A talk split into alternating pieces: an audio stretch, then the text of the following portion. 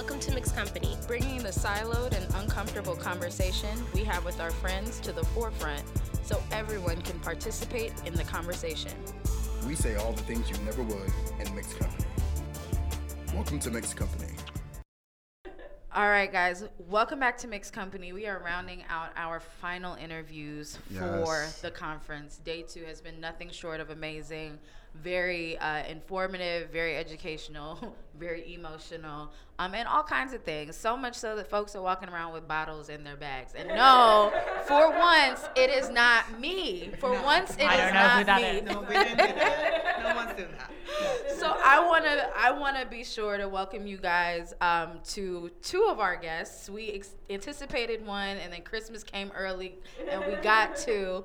We have Naz Arandi here, and we have Alana Gorbatuk, not Gorbachev, because your girl was not gonna get her anybody's name wrong and get cussed out today. Ladies, welcome to Mixed Welcome, Company. welcome, welcome. Than's for So having happy us. to be here. No problem.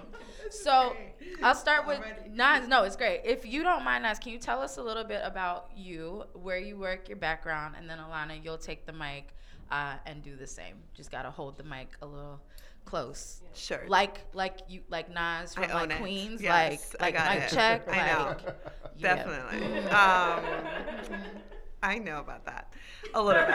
I'm not going to rap today, though. No, but, uh, okay, because yeah. I was ready. Listen, it was gonna be good. I'm sure that comes up a lot. It will come. Yeah. People ask you to I spit a hot feel- little yeah, verse. never heard it. Um, I also want to say bottle is not mine. Um, Listen, I will claim responsibility if need be, but then I need a cup. That's it. Um, so good to be here. Uh, my name is Naz Arandi. Um, I was born and raised in Iran, uh, in this little region called Middle East. Um, I moved to Also stay- never heard of it. Never heard of that one, right? It's not in the news or No, anything, in no. like every day. Um, and uh, so I moved uh, out west when I was 19 years old. Um, uh, it was sort of by choice, not really by choice, but it ended up working out like everything else in life. And uh, I've been living and working in three different continents, and uh, sometimes in advertising, sometimes not. Um, and uh, I'm currently uh, working at Airbnb as a creative director. Whew. That's kind of a big deal, but I Yeah. appreciated that you said it. It's a real big deal. Yeah, I was like, uh, okay, I- it was that's a big deal. all. I mean, it, like it, it's a big deal for me too. I Okay, don't take it lightly. I'm Good. very grateful to be there. Yes. Good. Yes. All right, and Alana, do you mind introducing yourself to our listeners? Yes, absolutely. And also, I'm going to say this again: is that I refer to Naz as the mother, the creative mother of unicorns, because that's what she makes. Yes. Yes, and they We are here are. for it. I have the bottle. Um, so we actually just met um, two weeks ago, and I think it was just one of those things that was like meant to be, um, because we realized that maybe our weird experience, like of crossing continents and going through things, um, just like gave our styles some similitude and how we lead um, and thrive. Uh, so uh, I guess similarly, but very different um, from Naz. Uh, I was born in uh, Soviet Russia, and uh, we were refuseniks, which is like a refugee. Um, so uh, we weren't allowed to leave. We ended up leaving illegally uh, from from Soviet Russia, and. Um, uh, we left and we w- were living all over Europe. So, uh, Austria, I spent a large chunk of time in Italy, uh, where um, I think art was kind of our savior and also a place where you realize that art is kind of like a leveler. Uh, it could level, uh, we talk about this a lot, like creativity could sort of level differences um, and unite. And so I think that was probably the first instance of where creativity kind of clicked for me. Um, but I head up strategy, so um, it's sort of like my way of getting close to the creatives, as close as I can get. So yeah, um, and uh, I work, I do that at Sid Lee for uh, quite a while, but I've also lived and worked all over the world. Amazing. Well, thank you both Yeah, for welcome. joining us and welcome to the show. So the two of you were on no, the two of you were on a panel today um, about essentially about not necessarily being from the states, and how um, your worldliness contributes to leadership and creativity. Um, tell us a little bit about what that conversation or how that conversation went with you. Um, yeah, so when we first um, got introduced through Kat, I just need to say this before I get into serious stuff, um, is that I kind of like, I, I knew about Alana uh, because obviously the industry is very small and not a lot of women work in our industry in leadership positions. And so I knew about her, but I then looked her up because I don't look at like people's pictures or anything because I'm not a millennial. And um, and so I looked Sorry. her up. No, we, I love it. Please, I wish. Um, I wish it was more like that. Um, and so I looked her up and was like, I wonder why we were paired up. Is it because of our curly hair? Yeah. Like, is that the reason? And I was like, there are like not that many women, but also not that many women with curly hair. I was like, this is kind of amazing. Anyway, so it's because of our curly hair that we're changing the world, is what I'm trying to say. This is Amen. actually why a large portion of the world has gone back natural because curls change lives. It's it's great. Curls do change lives. Um, I, I, for me, honestly, it's like what it boils boils down to is that um, if you have been um, sort of faced with a lot of uh, obstacles. Um, and I also come from a privileged place. Like I, I, you know, I got a ticket, got on a plane, landed in Los Angeles. You know, it wasn't, I wasn't like, you know, running away or anything like that. So, but, but you, you are faced with obstacles. So you're displaced. You, you don't know your place in the world. You don't speak the language. Um, I think I told um, Alana this um, yesterday. I had like a meltdown in front of an ATM machine um, because I didn't know what it was. Like it was, it was like all these little things that we take for granted. Um, I was like, I don't know what buttons do I push. Like what, where's the cash? What I, anyways, all the things. So you're you're kind of like at 19, you uh, grow up and really quickly, and you have to take responsibilities, and uh, because you're faced with a lot of obstacles because you don't know anything about the new place that you live in. Um, also, I had another responsibility, which was my nine-year-old brother at the time, who also came with me, even though my mother was coming and going and staying with us and all of that stuff. But she also had a lot of like language barriers and all of you know, you guys know the whole deal you grow up and then you also start having a lot more empathy for others because everyone's is is treating you like the other um, eh, but I think the turning point for me was um, kind of after 9/11. Um, we were living in Florida, and obviously it was it was a pretty pretty scary um, atmosphere um, to be from you know an Islamic republic, whether you're a Muslim or not, it doesn't even matter. Um, and my brother and I were a little shooken up and a little scared for you know are we welcome here? Can we get to live in this neighborhood finish college like eh, continue our lives or whatnot? And i remember this um, this this amazing neighbor of ours who uh, uh, was uh, a, a, a- was a veteran. Um, they came over with uh, with uh, with casserole and uh, and they're like i just want to let you know if your mom and dad are not here you can always count on us um, we know it's scary. And and I remember that day I was like, okay, all I can do is to be kind. No matter who they are, they might look scary to me. They might like think that they, you know they might look like someone that doesn't like me or doesn't like my kind or whatever it is. But it's just it's just lead with kindness and then everything will come. So I think uh, it's the most important thing. It's like we talked about it. It's like make your play, make your office, make your team like home, like the way that you want your home to be. Mm-hmm. And that mean, what does that mean? It's like keep it nice, keep it kind, mm-hmm. you know, and open open those doors for belonging. Really, that's that's where I come from. That's beautiful. Alana, what about your approach to mm. leadership? Uh, you know what? I'm just going to pick up what you put down because I think it's so beautiful. And we both said that you know if there was one one message of the several themes that we were talking about, belonging is central to it, um, and uh, and o- being able to you know open your office, your agency, uh, like you're opening your home, is a really big deal. It's a great analogy. The other great analogy is. Um, Sorry, that was very emotional for me. Um, and you also know when you're home, and you also know when you don't feel like home. Uh, and uh, you know, you know when you feel not at home because your body kind of goes into danger mode. Yeah. You tend to kind of like go like withdraw in on yourself. But when you feel at home, you hang back. When you're full and you've eaten really well, like an amazing meal because you're made to feel at home, how do you sit? You recline and you lean into yeah. other people those are um, that those are the kind of places that we those are the kinds of environments that we will create because those are the ones that belong in um, in our industry and uh, like I'll tell you a story because I didn't get to tell it before, but it, I'll, I'll, tell you there was a very there's a there's always a memorable moment when you know you didn't belong because somebody made you feel out of out of place. They threw something at you, they called you a dirty name, whatever. You know that very well. It stays with you. It's hard to let go. Similarly, when you know that you do belong somewhere, fucking hold on to it because it's um, it's going to mean everything in terms of creativity. They're gonna that runway will be paved for you.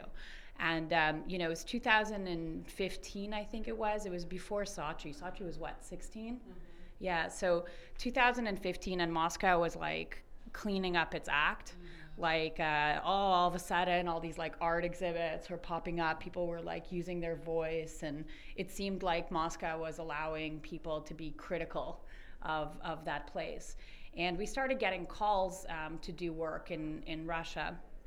Probably I had something to do with it because of my last name.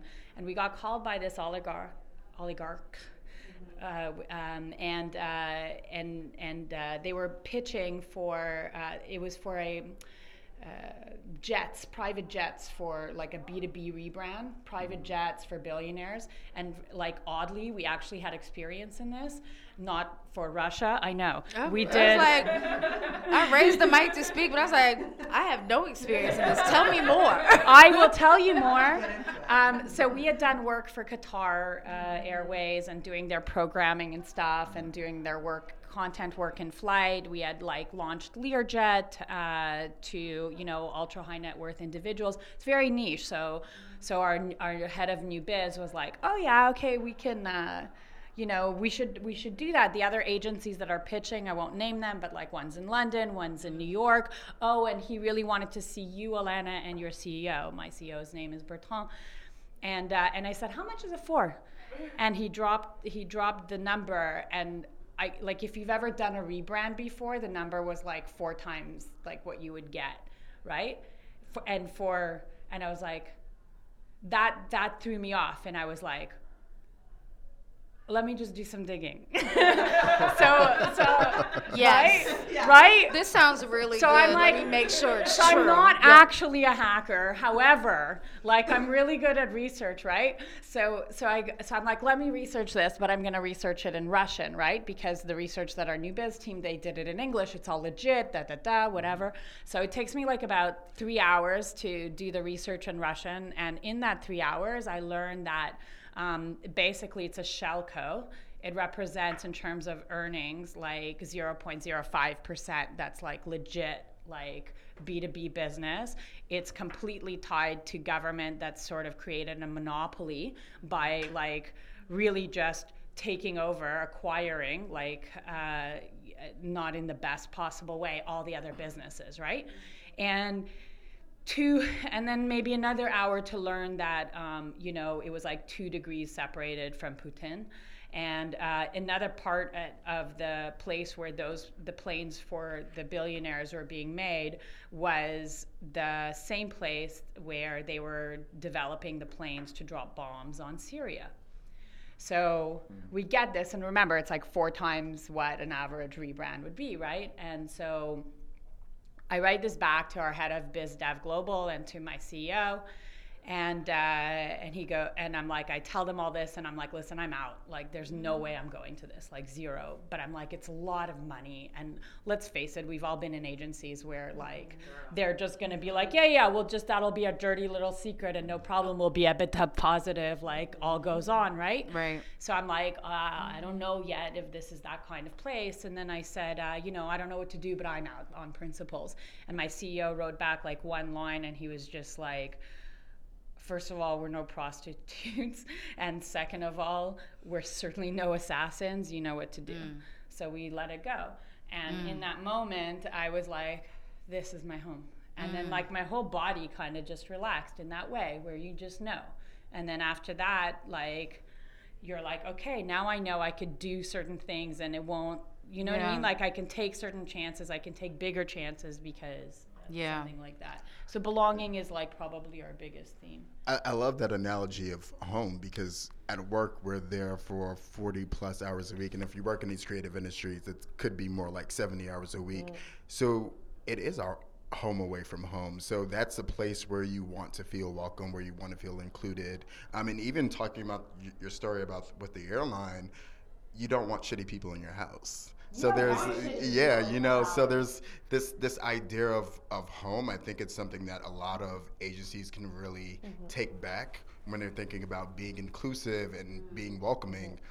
How would you want your home to feel? Because it changes the narrative around what are we really trying to achieve when we talk about diversity and inclusion.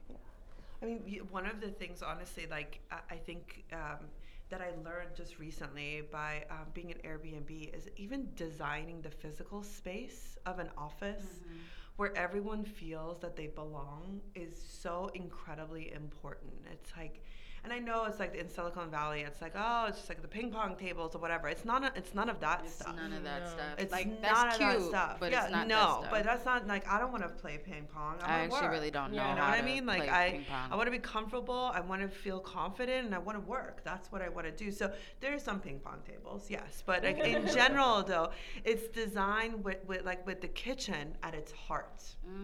It's where you Mm. come together to share a family meal.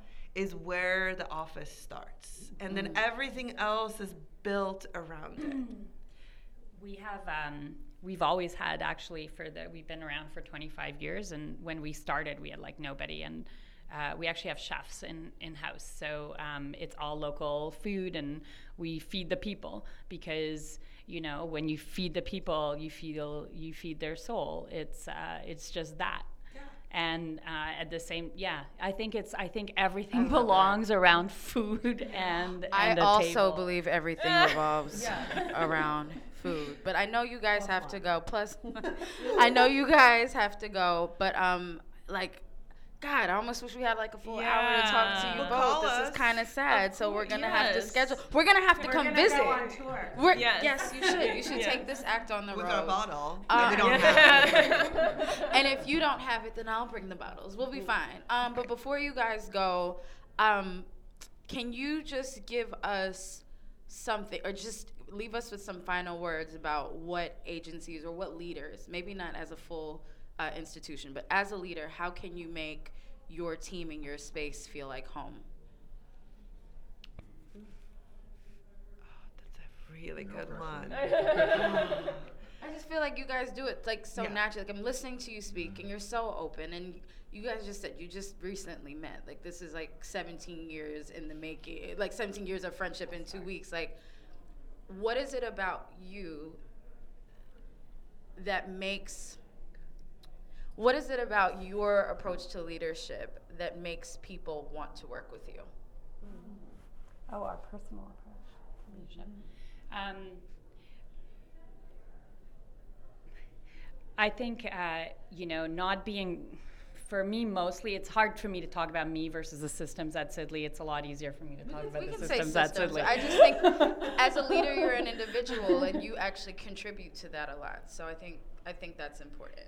I, you know, the the one most important thing that I think we both talk about is uh, is creating the space for people to um, challenge each other and creating the systems that allow for those collisions to take place. And some of that might be architectural and how you place the furniture, at, in fact, in terms of how people walk into each other. Um, it might be. Uh, in our case, uh, we design it for how we do mixed pods. Um, our mixed pods are mixed by people who are multicultural, who come from lot, lots of different places or have like had lots of different experience, and people who have deep experience in a particular city. And then we purposely mix them together combined with their skill sets. So, for example, um, I, like from a strategy standpoint, I'll have somebody that's you know, a Paris exit and a British exit, um, but uh, they've lived in New York and uh, LA, and I throw them into Montreal, mm-hmm. you know, and I'll, uh, and then I'll, but that person is like uh, a generalist as a strategist, and then I'll take a creative technologist that's, um, you know, really deep into one of the other cities, and I'll sort of pair them on an issue, like on a product, and and that feeling of not saying you're an other or you're a th- person that fits in. It's just like a natural mix um, that uh, creates, you know, that creates this like place where you're just having conversations and you're just talking about deep things. Um, very similarly, um, we I, I, I, start every um, brief with a workshop, and the workshop is uh, designed to take you out of your comfort zone and maybe not even on topic. Um, everyone, almost everyone on the team, if they have time available, are invited to participate in the workshop and and from there, um, I think people who have the most passion for the subject matter are the ones who end up leading the. Mm-hmm. Um, so there's no ever no sense of competition. Like I would never put two teams against each other. You know, it's more about working together. We actually like do a lot of like improv. Um, uh, processes too, where it's like yes and, and we build on each other's ideas, and it's super uncomfortable yeah. if you've ever tried but it. it but it works so well. All of a sudden, you take this little tiny nugget and you build on it. So it, this idea of like think about it, it's like a family. I mean, you might not love each other or like each other, but you are family. You come back each other, you will die for each other, you will like fight for each other, like well, all the great things it is. It's just like not pitting people against each other is one of the most important things. And I think that's like comes from like like leading with kindness. And another thing that we talked about is really like the way that we sit physically yeah. and the way that we interact with each other face to face. Um, I'll make sure that like every single person on my team has a one-on-one with me on bi-weekly basis, which is like kind of intense. But listen, it's a time where they can just be themselves, tell me how they feel, no judgment. There's none of that stuff. So those are like little tools that I use. But I also, as I mentioned, I think in our um, in our talk is I'm really lucky to be working at a place where there's a system in place to like make these philosophies and make it actual practices. I love it. Mm-hmm. So with that, uh, as families do, sometimes we have to say ta ta for now, but yeah. we'll be back. Cheerio. So thank You're you. Invited. Like, You're invited to come. Yes. We will yes. host you. Yes. yes. I love it. we'll Ladies, thank you for joining us. Um, and you guys, thanks for listening. And we'll be back with our next and last interview. Peace out. Thank you. Oh,